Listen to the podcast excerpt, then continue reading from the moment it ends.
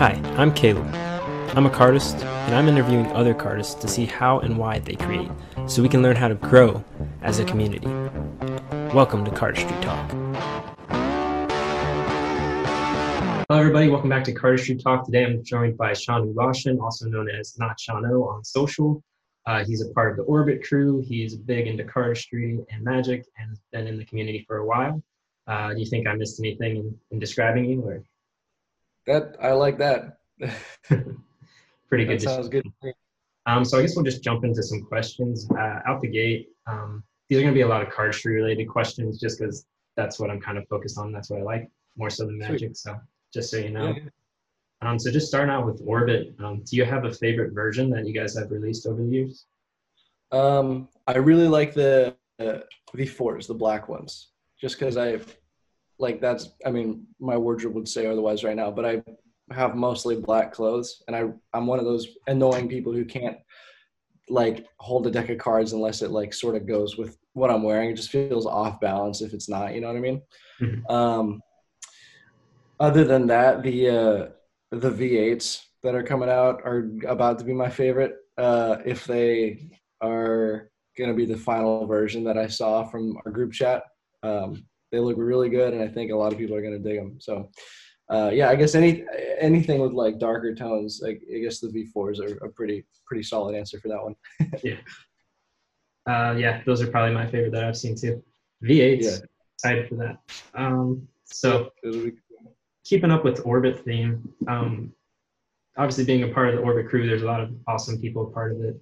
Is there anything that uh, sticks out to you as like a highlight of being a part of that group, and then maybe a low light as well? Sure, uh, that's a great question. Um, yeah, I mean, a highlight for me is that I've been, I think, like most people, following Chris Orbit Brown since I was a kid. Like, uh, I remember he was literally one of the not not a YouTuber per se because he doesn't like consistently post, but like as I was getting into magic and cardistry, he his videos were the ones that I would come back to constantly just to see what he's up to. And the arthritis onslaught videos were they they um, conveyed such a feeling that I feel like I resonated with, and I'm not really sure that I can articulate, but it was a style that I knew I wanted to replicate, and I wanted to be like this guy. So.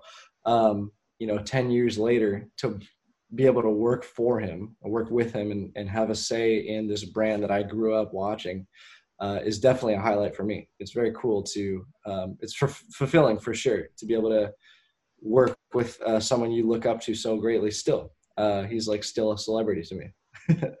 Um, a low light would probably be that we don't live near each other. And mm-hmm. especially in 2020 we cannot see each other. Because i think the, the last time i saw chris in person was uh was a year ago. I think it was literally like a year ago today maybe that we had the orbit jam uh it was the second i think it was the second one um which is the in-person event where we rented out a theater and we had the big screening of of the video of the orbit jam you know mm-hmm. whatever it was for the next edition um so yeah, I think a definitely definitely a low light is not being able to be near my teammates and my my boss because they above all else they're my best friends. So I would just like to be closer. yeah. yeah, totally understand that. Mm-hmm. Um, so you you say you look to orbit as like inspiration early on when you're first starting off as like something that's really unique and like someone who's doing something totally um, like awesome have you ever thought about um, how you might be uh, portraying that or fulfilling that role for other people? Because I had Andrew Shea on the show earlier, and he also mentioned that you were like a big inspiration for how he got started. I don't know if you know him, but really, uh, what'd you say his name was? Andrew Shea or Isaiah. Oh yeah, with the yeah, I know. I didn't. I I recognize the name. I didn't know how you say his last name, but yeah, totally. Um, him in particular, yeah, I, have thought about. I don't like to think about like that kind of thing because I just I try to be as humble as possible because I you know I work hard to get to where I am and um, I understand that you know I mean I'd like to have that effect on people is what I'm saying and I've definitely recognized my style in him and he's like off to the races now with his like I can't keep up. He's great. That Andrew kid is awesome. Um, I don't I don't think about how uh, you know I, I may or may not be that status for some people or kids or whatever. Um, that's that is my end goal. I think ever since I started, I want I told myself I wanted to be a headliner. You know, I, after the first Cardistry Con and like seeing Tobias and Kevin Ho and Oliver and um, all those people before brands or anything were up on stage in New York. I told myself next year I'm going to be a headliner, and the next year was Bel or uh, Germany, Berlin, and then the next year was Los Angeles in 2017, and I spoke. So I, I feel like I've reached that goal of, of where I wanted to be, and it, it's great. But I don't I don't like to think about, you know, I, I got to be like a celebrity. um, but it's, I think it's cool that you know maybe I'm there. Even if like you're considered like a celebrity or like a headliner, like in terms of like cardistry and magic is such a niche thing that like it's not like you can walk down the street and someone's gonna know who you are or anything. Exactly. Yeah, yeah. So uh, yeah, there's uh, not really a point in getting headstrong about it. Right. No. But yeah, I, I just think it's awesome to kind of see um, other people getting inspired from you and like kind of seeing the cycle continue. I think yeah, I think I think that's great. and I'm I'm nothing but appreciative for, for that kind of thing. Mm-hmm. Um, so just jumping to another question here. Um, you've gotten the chance to work with a ton of different brands. Obviously, we've been talking about Orbit, but there's also been Doberman Studios, Portland Gear. You work for Portland Gear. Um, you ran an OPC trailer. Is there any creator or brand that you haven't worked with yet that you feel like would really uh, resonate or would be a lot of fun to have? Um, that's a good question. Thank Let you. think about it. Yeah, yeah. Um, yeah. I don't. Hmm. I guess I just like to do more more collaborations and more shoots, even if it's not even cardistry related. Just like I think in in life, I think my my path is uh, business and branding and, and, media. So I think Doberman's a great example. Um, I literally saw one of his shirts, like my barber was wearing one of his shirts, and she tagged Doberman Studios, and I was like, "That's a great, that's a cool brand. Uh, I want a shirt." so I just mess, I messaged Doberman, and they had they had just started on Instagram. They had a hundred followers, and this is like five months ago now. A hundred followers. I was like, "Hey man, crazy shirt, let's shoot. And uh, he's like, oh, great. I just moved to Portland. Let's do it. So um, we met up a few weeks later and he ended up being like the nicest guy. And I just love surrounding myself with people that have that drive for creating things. Like you're, you're a great example, interviewing people and, you know, messaging people like this. And um, I just love that the internet enables people to uh, have an outlet and have a medium and reach an audience. So I think uh, anyone who's like that, I'm I'm down to collaborate with because I feel like I mean I'm doing my best to be like that. Uh, you know what I mean? So mm-hmm. um, yeah, even outside of cardistry brands, just any other s- small clothing brand or anything. Uh, but I guess within cardistry, it would be really cool to do a video for dealer's grip or something. yeah. Yeah. Um, I'm glad that you kind of mentioned like being willing to just work with other people who are creative and like how important that is. I found it like very like a lot easier to do these interviews than I was expecting them to be. Uh, I think cardistry cardists are a lot a lot down to work with other people. So like I've been surprised about the outreach that I've been getting. Like uh, last week, I interviewed Kevin Ho, and then you, and I would consider both of you guys like major inspirations for for me, um, my personal cardistry. I appreciate that, man. Well, yeah, that's very cool. I think cardists in general, just I think there's kind of this spirit about cardistry. Um, I definitely feel it where you just want to share it as much as possible. So, any opportunity to, um, you know, talk about your own personal story, how I did card, you know, came up in cardistry, or like, um, you know, just to get the word out there. I feel like back in the day, there was a couple news, local news outlets that reached out, and I I really wanted to talk. I wanted to be on the news about cardistry because I love this thing so much, and I want other people to love it too. So yeah, I think card cardists in particular are really uh, more apt to to speaking about it at length. Mm-hmm. I think there's a passion there too that comes with being a part of a niche group of wanting yeah. to, like you said, share it as much as possible. Yeah, totally.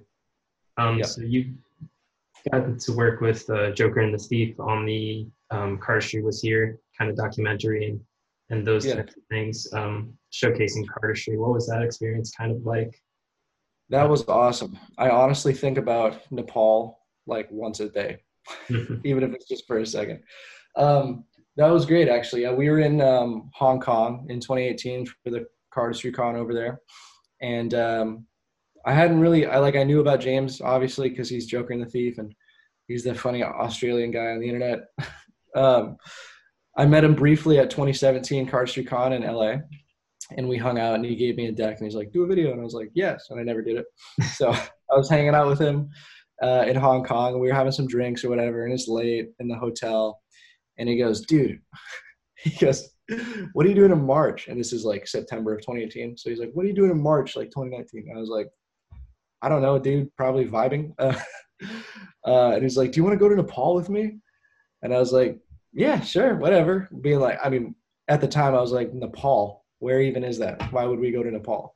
And he's like, yeah, so I know I have this friend who runs this nonprofit. His name's Sam, um, and he runs this nonprofit about uh, saving orphan children um, from, you know, sex trafficking, which is uh, horrible. Um, and like these kids have lost one or both of their parents in the earthquake. So these kids are literally. He built this village out of nothing pretty much, and it's like a functioning village with agriculture, and and um, he built all these schools and and uh, resources for these kids, and I was like, uh, yeah, why should why why would we go there? And he's like, well, because playing cards obviously have this. Uh, it wasn't obvious to me at the time. Have are are kind of coded as you know they're related to gambling and, and death and crime and stuff. And I was like, mm-hmm. whoa. Um, and he goes, so we can show that cards can be used for magic and cardistry because I have no idea what that is. Obviously, there's no internet over there. So I was like, yeah, I'm down. So um, immediately forgot about it. Uh, after we talked that night, uh, the con went on and kept hanging out. We kept talking up until January. And he goes, all right, man, I'm going to buy my tickets. And I go, your tickets for what? And he was like, Nepal.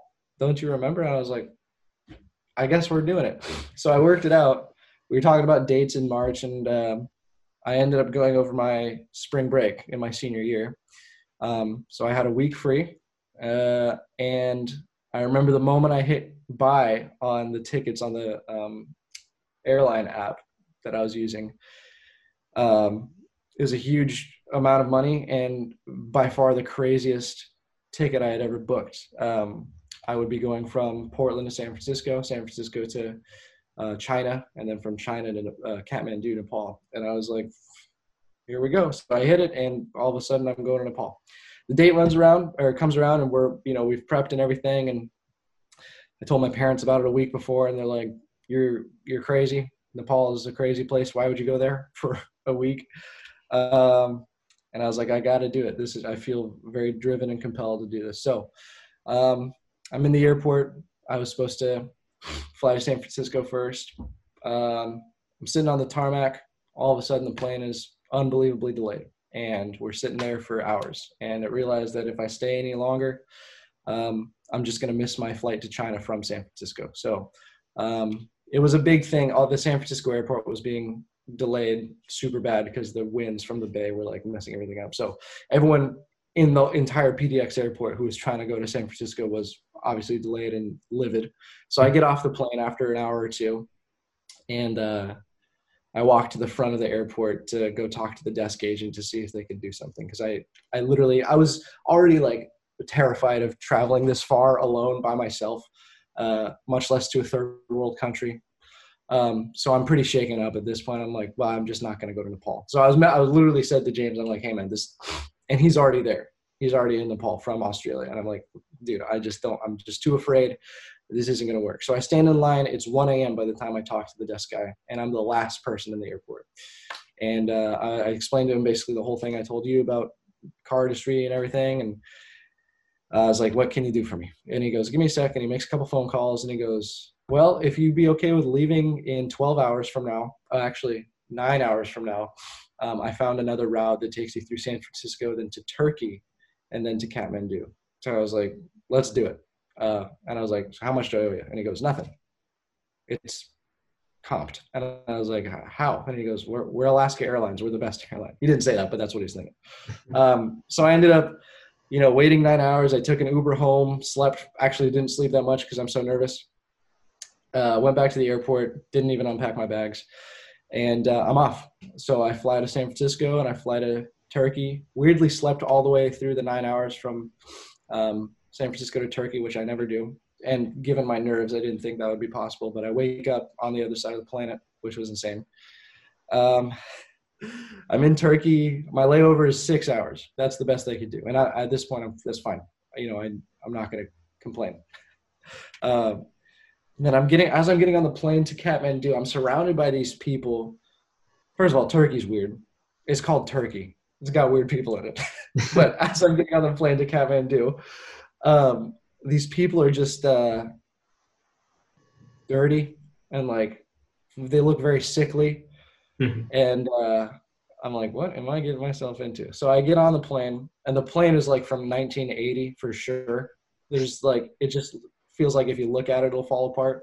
Mm-hmm. Uh, the seats are all crusty and eh, gross. So it's a it's 11 p.m.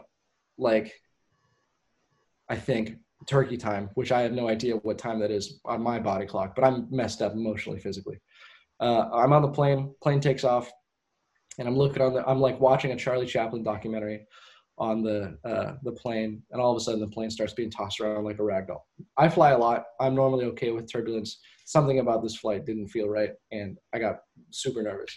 I looked at the little map that you can look on on international flights, and we are flying around Saudi Arabia, and I was like, "How come we're doing this?" Uh, in my head. And then I heard someone ask a flight attendant that, and they're like, "Oh, because it's a protected airspace, and if we enter it, they'll shoot us." And I go, "Awesome, gonna die." um, anyway, long flight. We land. I see James. It's all good. Uh, I oh, and because I had delayed this whole journey, I would effectively be in Kathmandu or Nepal for three and a half days, um, four days. Uh, which is like not a long time to fly that distance. Yeah. Uh, so we hang out and I get adjusted and everything, and um, we end up, uh, you know, trekking to Kathmandu or to Batase, the uh, the village that Sam built, and we meet these kids, and I'm filming everything, and um, it's it's very emotional. It, it was a very emotional experience because these kids literally have nothing. They wear the same clothes for their entire life. It seems like in this village they don't have much, uh, and they all live together in this one shack. There's 20 or 30 of these kids, um, and they're the happiest kids I've ever seen. They're in a third world country, so far removed from civilization. Uh, it sounds so extreme, but I swear that's what it's like. Like they got buildings and stuff and electricity, but like they don't. They're not in society, as it were. Mm-hmm. They just have their brothers and sisters who are orphans and they have Sam to look up to. And Sam teaches them everything from education to just how to be a person. And they had no idea what playing cards were and they didn't know what the symbols meant, you know, kings and numbers and stuff. Uh, but they knew what they looked like. So if you do a double lift and you change a card, it's going to blow their mind. And it did. And it was crazy to see that. And I think a lot of people resonated with that um, watching the film. Uh, J- James contracted something horrible uh, while we were in the village. When you when you go to a third world country, it's not only common sense but told to you by the doctor that you see before you go when you get new shots to not eat anything that isn't cooked, of course. Uh, so I did a good job of that. I you know they do a lot of dumplings and fried rice over there, so that's kind of what I was eating the whole time. James, when we got to the village, was offered some sort of fermented stew, which wasn't cooked like a fermented vegetable stew and i go no thank you. That looks very good but i'm i'm a i'm a weak westerner. You know i can't i can't afford to have typhoid right now. Um, and james was like yeah let's do it. I gotta experience this. So he uh, he eats it of course and i'm like you're gonna regret this later. And sure enough um, he regrets it later. We're we're in the uh, like the main um, what do you call it? Like the, it's like the house where all the kids stay. We're in the basement. And it's like every day they do these really cool um, like recaps of the day where the kids get to talk about what they learned and, and friends they made. It's just so wholesome. So we're there um, with all the other volunteers that we trekked with, and uh, I'm sitting next to James waiting to like talk or whatever. and James is like quivering and sweating. I look over and there's a bead of sweat dripping down James's face, and I go, "Are you okay, bud?" And he goes, Mm-mm. and he looks like a ghost. Um, and without warning, he gets up and leaves. I'm like, all right. So I do my whole, I do the whole cardistry introduction by myself. Um, James comes back halfway through. Uh, he looks a little better, but um, apparently he just had to go outside and barf his guts out. so I was like, great. Uh, the night ends and we're in our cabins or whatever, and uh, I, w- I wake up like three hours into sleeping, and I just hear James like moaning, uh, and he just pukes a lot. Hmm. Um, and then halfway through the night, I wake up again and realize, uh oh, I'm feeling something bad. Uh, I didn't throw up, but uh, my body was definitely like fatigued from i'm sure like very dehydrated from literally two days of it was like a good 10 hours of walking every single day for two days uh, with like my entire life on my backpack. So uh, it was that and then definitely the food and probably these i just felt sick. Like these kids gave me something. So um, we do our work in the village. We film the documentary. And uh, we, we're riding back. Uh, we it's like a literally a five hour car drive back. We're not about to walk again, um, but they don't have any paved roads in Nepal ever anywhere. It's ridiculous. It, that's uh, due to a lot of government corruption apparently, which of course is uh, bad. But the whole time we're like, you know, bust, bumping around like that, and uh, we get back to our hostel in Kathmandu, and our bodies are just wrecked. Like we're so sore because you're trying to stay. You don't realize it, but you're trying to stabilize yourself. And we literally just we collapsed onto our bed and slept for 12 hours after that. Um, and at this point, I was just like, I need to get home. You know, I know I know the work I did was awesome. I just can't be in Nepal. Nepal sucks. That's Nepal sucks, and that's not. I'm not being like that's just how it is. It's just hasn't cleaned up after the earthquake, and it sucks that there's government corruption. But I cannot wait to never go back there. Um, anyway, we get back and we edit the film. Uh, we screen it at CardistryCon Portland 2019, and we had a QR code at the end to um, donate mm-hmm. uh, to Himal- uh, Friends of the Himalayan Children, which is the organization. And I was like, yeah, you know, probably raise a couple hundred. I think our goal is 3,000 US. Um, and as I get off stage and the next person is being introduced, I check my phone and we had raised that amount in in a second. So it was just really cool to really, you know, show the cardistry community the impact that cardistry can have. Um, and it's even cooler that everyone in cardistry it seems is so that's what I was saying before. Is like there's the spirit of like sharing, right? Especially when you're in such a niche thing, you want to tell the whole world about it. So when there's an opportunity to um, not only share but help kids in a village, uh, we're going to take it 100%. So it was great to get off stage and to realize that we had raised that much money already. Um, and I'm super down to do another card shows here in a different third world country, I guess. Not Nepal, but yeah. Sorry, that was a long, long, long answer, but that was basically the whole story there. No, that's great. I that's awesome. How much money you guys raised I think yeah. I would love to see like more things like that. I know you have Forrest playing cards uh, with Orbit, making the trees, and then mm-hmm. OPC did like a lemonade thing. But right. I would love to see cardistry get into a lot more charitable work, and uh, I'm just I'm super happy that that's something that's starting to pop up more uh, yeah. the past year or two. I feel like. I think it's great. Yeah, I think it's really cool. Um, it's just like a a great use of of our platform now um, you know, brands platforms to to bring awareness to. Because I had no idea. I'm sure I don't know if you knew about the terrible trafficking problems going on in Nepal. No. Right. Yeah, I didn't. I don't think anyone knows about it.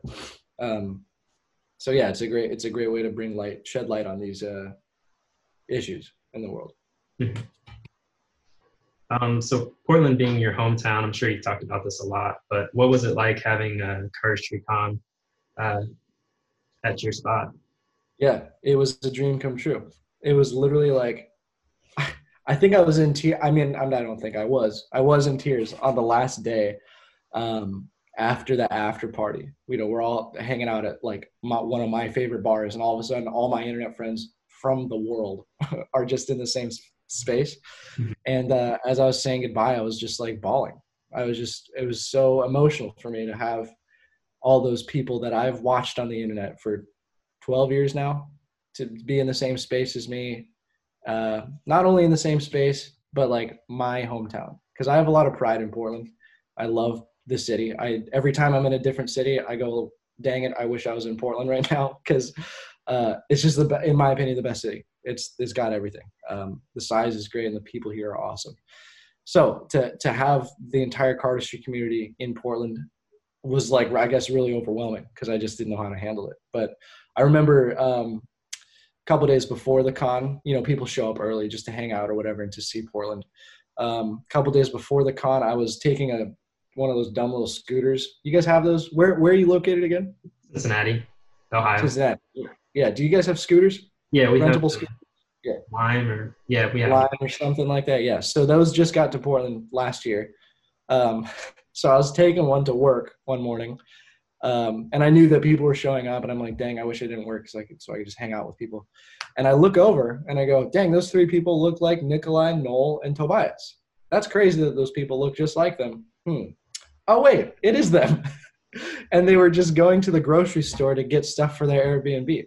And I'm like, what kind of world am I in where I can look over and see the best people in cardistry in my city? So yeah, I think it definitely like like tickled a little spot in the childhood me, you know, to to see these celebrity status people to me um, just walking down the street and to have you know my friends and and fellow cardists coming in coming into my work to buy the clothes I sell, help sell.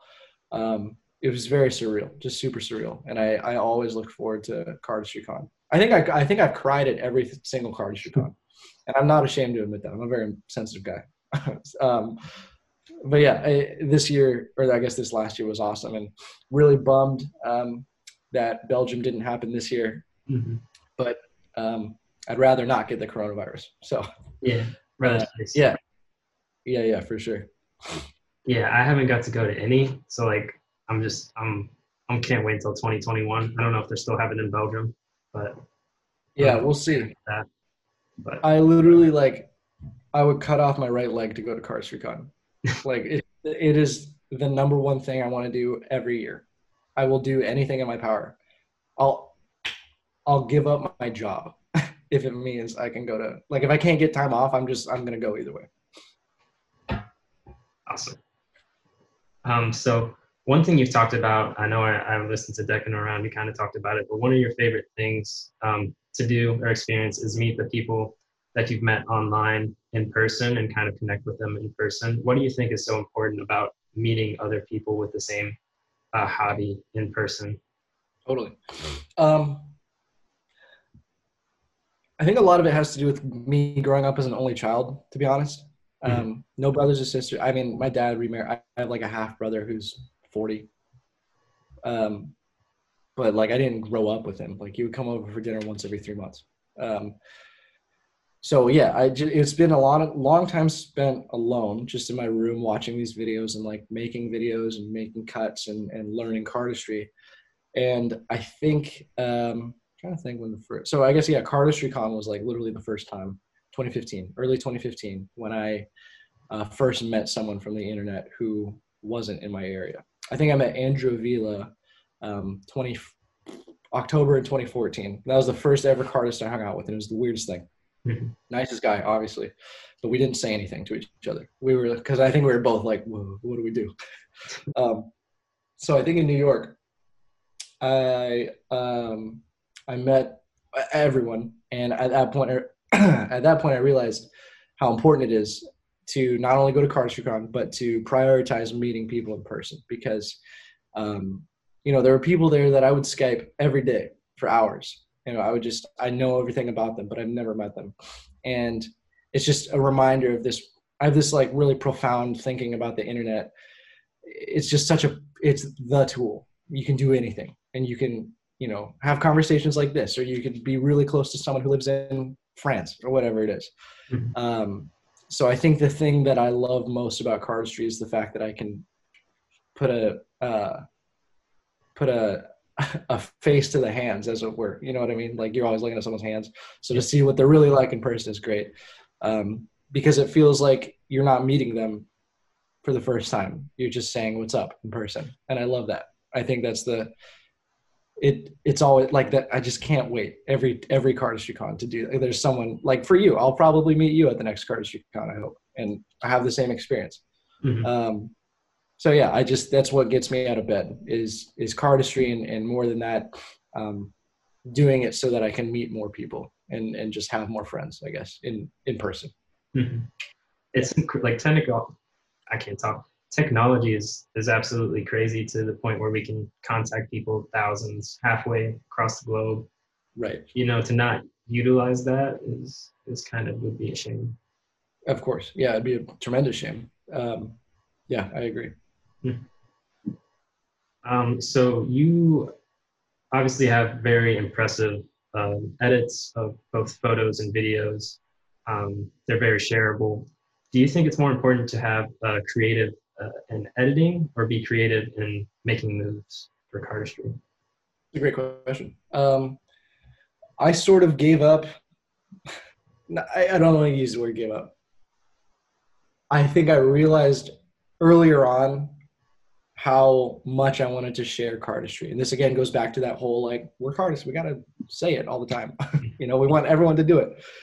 Um, so I think I really, you know, it goes without saying that any layman likes a spring better than they like a dumb packet cut. You know what I mean? Packet cuts are all the same to a layperson because you see one packet cut and they go, "Oh, that's a crazy thing you're doing with cards there. It's cool how the packets are moving." And you show them a different packet cut, and then they're gonna go, "Well, that's just like the first one because there's packets in it. They're moving." You do a spring or a flicker shot behind the back. Hey, that's way more impressive than a packet cut. That's not to discount any packet cutters, of course. I can't pack packet cut for to save my life. Um, but I, I think my goal with cardistry is to get it seen by the most amount of people ever because mm-hmm. if i can affect one or two of those millions of people i hope to reach then i've done my job because i want people to experience the same thing that i get to experience with i want people to be so stoked on cardistry so stoked on Cardistry-Con and meeting people because it's just made my life better it has made me happier from a real like a human standpoint it's made me a happier person and a better person with a bigger perspective, I think. And I I wish that everybody who doesn't do cardistry would have something like that. If it's not cardistry, take up I don't know competitive knitting or something. But like get you know get a, get into a mm-hmm. community that you can interact with and, and engage with, and that it adds some enrichment to your life. It's made my life better, so I want I want you to experience it too. Is sort of my thinking about when it comes to you know sharing cardistry. Like I, I, that's a great way of putting it. I'm not ashamed of saying i'm not a good cardist but i'd say i'm a great marketer because i can get my stuff. I literally just last night i had a front page reddit thing.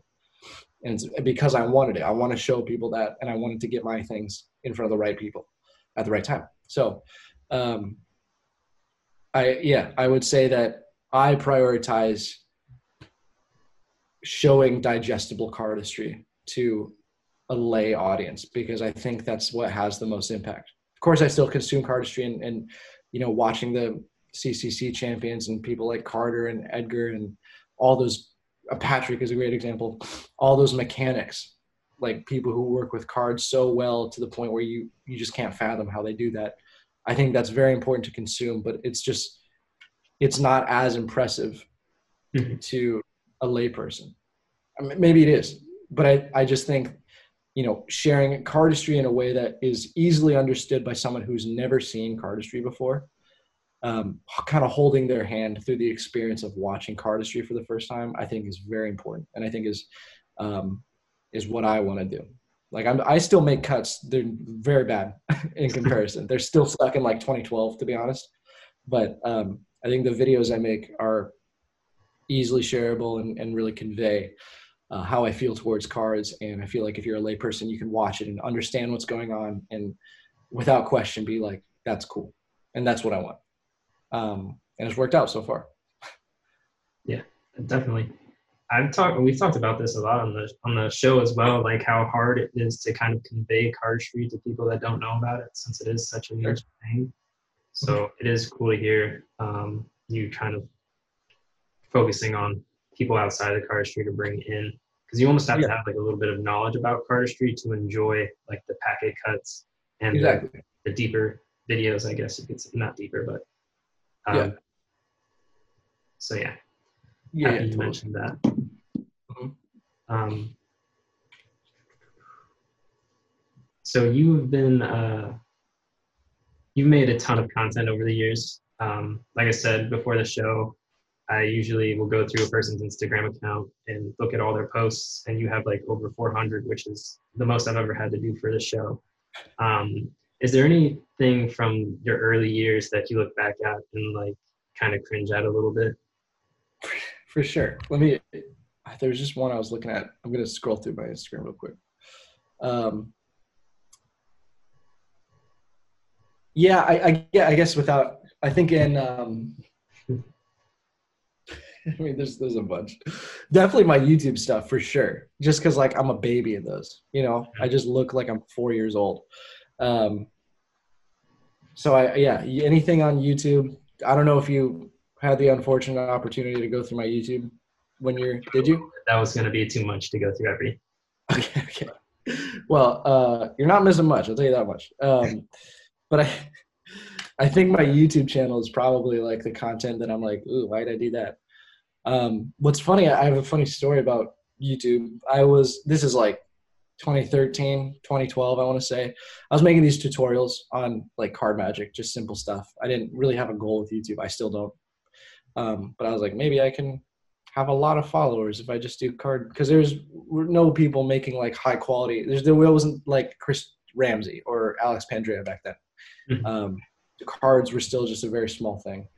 So I was making these high quality YouTube tutorials on Magic, and um, I don't remember how this happened, but it was back on the old YouTube layout. I don't know how long you've been on YouTube, but it was a while ago, and I got this message from YouTube that was like, "You have ad credits. Like you can make a video and ad if you want." And I was like, eh, "Okay, let's do it." I didn't know what I was doing, so I hit yes on like a nine minute card tutorial I did and all of a sudden, I started getting messages and people coming up to me at school being like, Hey, I just saw you on a YouTube, like one of those ads that plays before a video, teaching card magic. Did you pay for that? And I'm like, I don't, nope, I didn't think so. I really didn't. I didn't have any cards connected to my account at the time. So it just like people were just seeing nine minutes of tutorial before their videos. I mean, they could skip it, but it was just a, it's just a weird way that happened. So yeah, I guess to answer your question, um, YouTube, and then I think I got this huge um, I think my audience really took off when I got a nine gag post. I think I was one of the first cardists on nine gag,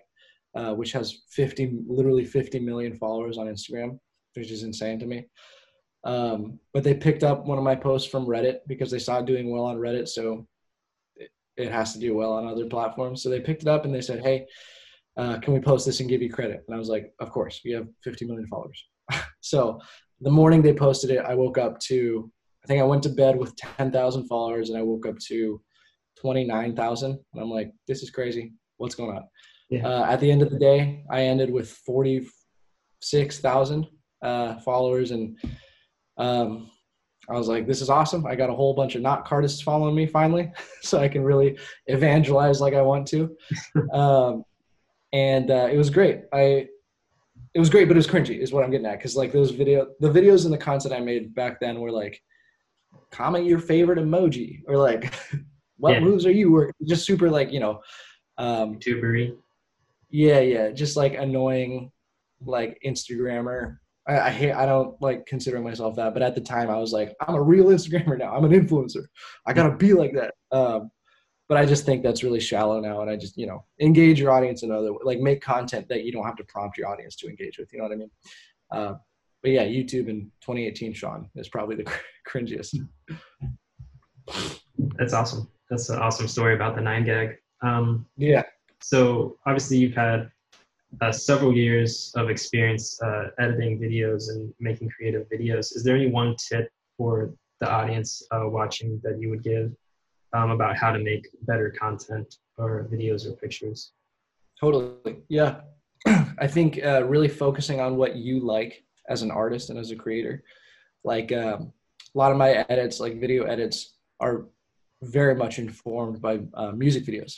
I love music. I love videos. So music videos, I also love. Um, like I feel like I some nights I'll just like watch music videos like they're movies. Like I'll just watch a whole playlist of music videos, mm-hmm. and it's because they with with music and with the right edits, all of a sudden you're you're uh, this energy you can feel from this video. I feel like is is the best way to describe it, and I want to convey that with cardistry. And I think a, a good example is the video I made a year ago. Jeez, where's time going? A year ago when I moved into this spot, it was the uh, 1986 video with the purple light. Mm-hmm. Um, I felt like that was just a music video for cards. Uh, so, yeah, find out what you like about video and photos and you know what style you want with photos and how to accomplish that via editing or shooting or what lens or what body um, so find what you like and stick to it and just grow that you know because i wasn't always editing like this but i found out how to and um, i feel like just just honing in on that one if you can focus on one style um, and really really lock into that it's not going to happen overnight. I think i tell people a lot too with editing and, and be you know just figuring out how to be creative. I don't know if being creative is a thing you can learn or a thing you're born with yet. I really don't. I don't know if i learned it or i was born with it. Um, but either way nothing happens overnight. And i think the biggest virtue you can have as an artist is patience so um, giving yourself and allowing yourself that time to grow and to develop your own style into something that you're really proud of and then also to know if you, what you're doing is good. If you look at it and you can immediately, just off the cuff, be like, "This is good. I'm proud of this." Mm-hmm. That's when you know you should post it. Like I, I still do this to this day. I don't post a video unless I'm stoked on it, and I notice when I'm stoked on it, it performs better than posting when I think I have to. You know what I mean? Mm-hmm. So, um, just just be be so be your biggest fan. Be so into yourself that it's annoying to yourself. But that's the only way you can grow. Yeah, I think it's so important to get started as well and just start learning the process. Um, like I'm constantly trying to make the show that I'm doing right now better, like about a new mic and adding backgrounds and stuff. So just getting started, you're not going to start off great. Um, yeah. But you make the slow improvements and eventually it'll get to someone like your level that makes these incredible stuff to me. I appreciate it. Thank you, man. I appreciate that. Yeah, it's it's all about just starting. Yeah, that's a good point. Um, so talking about musical videos earlier, um, I know you posted a lot uh, about Drake. I know you guys were trying to contact Project a little bit recently with mm-hmm. the deck. Um, is there any rap or hip hop artist that you think is underrated that some people might not know about? Yeah, I do. Um, there's this guy Felly. Actually, just before this, posted a video with his music. um, his name's Felly. He goes by Felly. Uh, his name's Christian Fellner. He's from Connecticut. Um, I've been following him since he was in middle school, and he's like 20, turning 25. That's crazy that I know that he's turning 25 uh, this year. Um, and I just like he would just make these like dumb little beats on his like pad, this little sampler thing in his room and put it on video and he would rap over it and I thought that was the coolest thing. So I bought the same equipment as him. I was like, I gotta get that whatever he's jamming on right there because that looks like fun. So I did. Um, and I just followed him and his crew and his friends ever since. And uh, I've met him all four times that he's come to Portland. I don't, I mean, I doubt he remembers me, but we've spoken a little bit in the DMs. He's huge now, in my opinion. He's got over 100,000 uh, followers on Instagram, and he's got a song with Carlos Santana, rock mm-hmm. legend. Um, and he's just sort sort of just influenced my whole style in terms of how I am as a person um, my musical taste, uh, the clothes I wear, um, a little bit of the videos. He's just like, he just is such a uh, eccentric person, and I, I love his style of music. He makes he started off making hip hop and rap. He sort of transitioned more into uh, classic rock, really, which he pulls off really well. Mm-hmm. But I think he's just like a perfect fusion of these two genres that I love. Um, so Felly is a is a big um, artist that I think not not enough people listen to. Mm-hmm. And just on the topic of music as well, you've also like helped create music. Also, you've done parkour and like I think uh, martial arts. Um, yeah.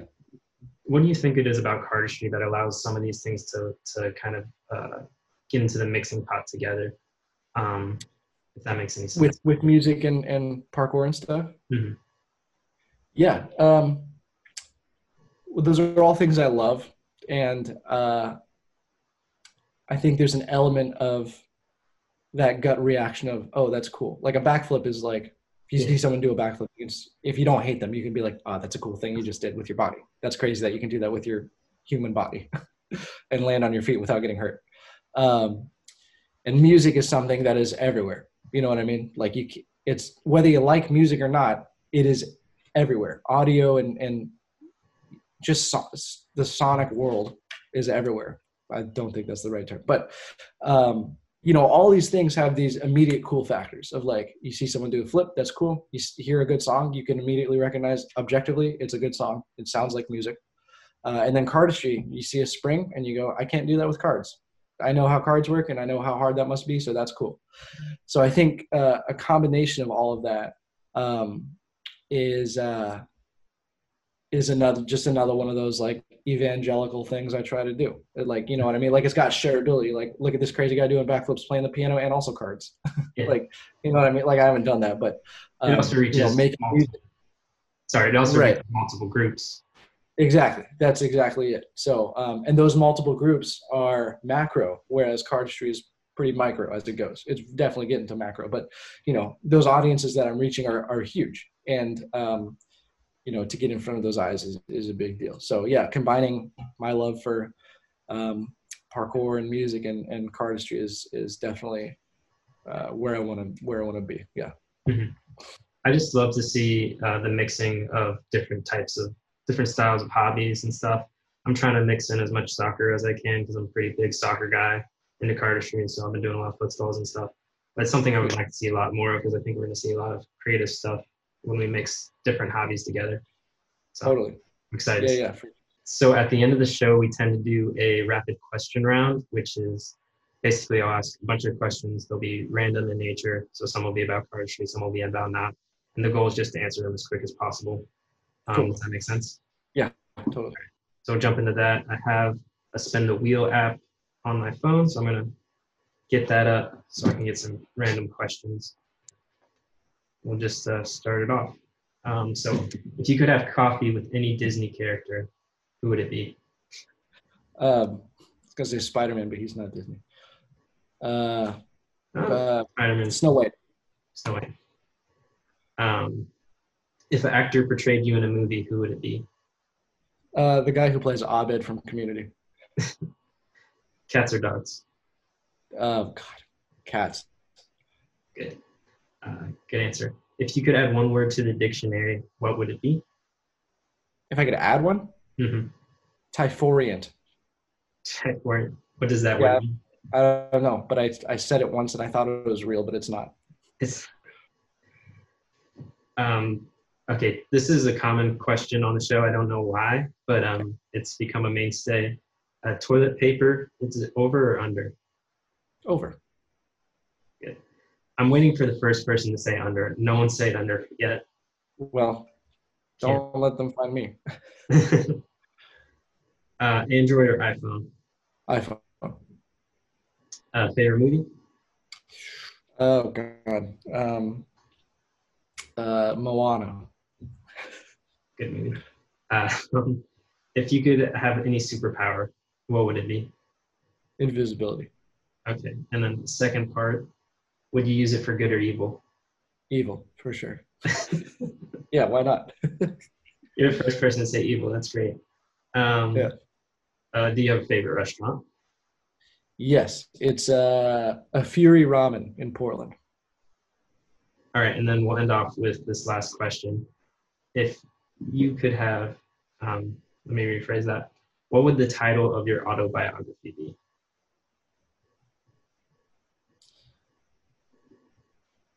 Uh, How to Win Friends and Influence People Part Two. Part two. yeah, the first, the first. It's like a, it's a big book that like a lot of entrepreneurs read. It's by mm-hmm. Dale Carnegie. I feel like maybe that got that completely wrong, but it's like, it's like a staple of entrepreneurship. That book. So, I'll just write the second one. That'll be way worse. um, I'll look up that book later. Um, so Sean, thank you for taking time out of your day to be on the show. Um, I usually like to do what I call roll out the red carpet. Is there anything that you would like to promote or any last nugget that you would want to talk to the audience about? I don't know. I thank you. I'm I'm so stoked to be on it. Um, very cool to. I love connecting with people like you because obviously you're doing such a great thing. You're doing the the work of cardistry. Um, you're spreading the good word, as it were. Uh, so yeah, I'm just super appreciative that you reached out and that you gave given me this platform to uh, tell stories on and stuff. Uh, I don't really have anything to promote. I think people know about Orbit, buy Orbit cards, but I think people know about them. Um, no, man, I'm just super super stoked that you reached out and that we had this awesome conversation. We also have bags and there it is. Sick, dude. Yeah, no, I uh, I'd say on my red carpet, just a big thank you to you for for doing this awesome uh, interview series. Oh, thank you. Um, thanks for being on. Um, I hope everybody has a good day. Thank you for uh, staying by if you watched this whole thing. And I, I guess we'll uh, peace out. So see you guys. Thanks for listening to this episode of Cardistry Talk. If you enjoyed it, consider following the podcast. You can also find me on YouTube and Instagram.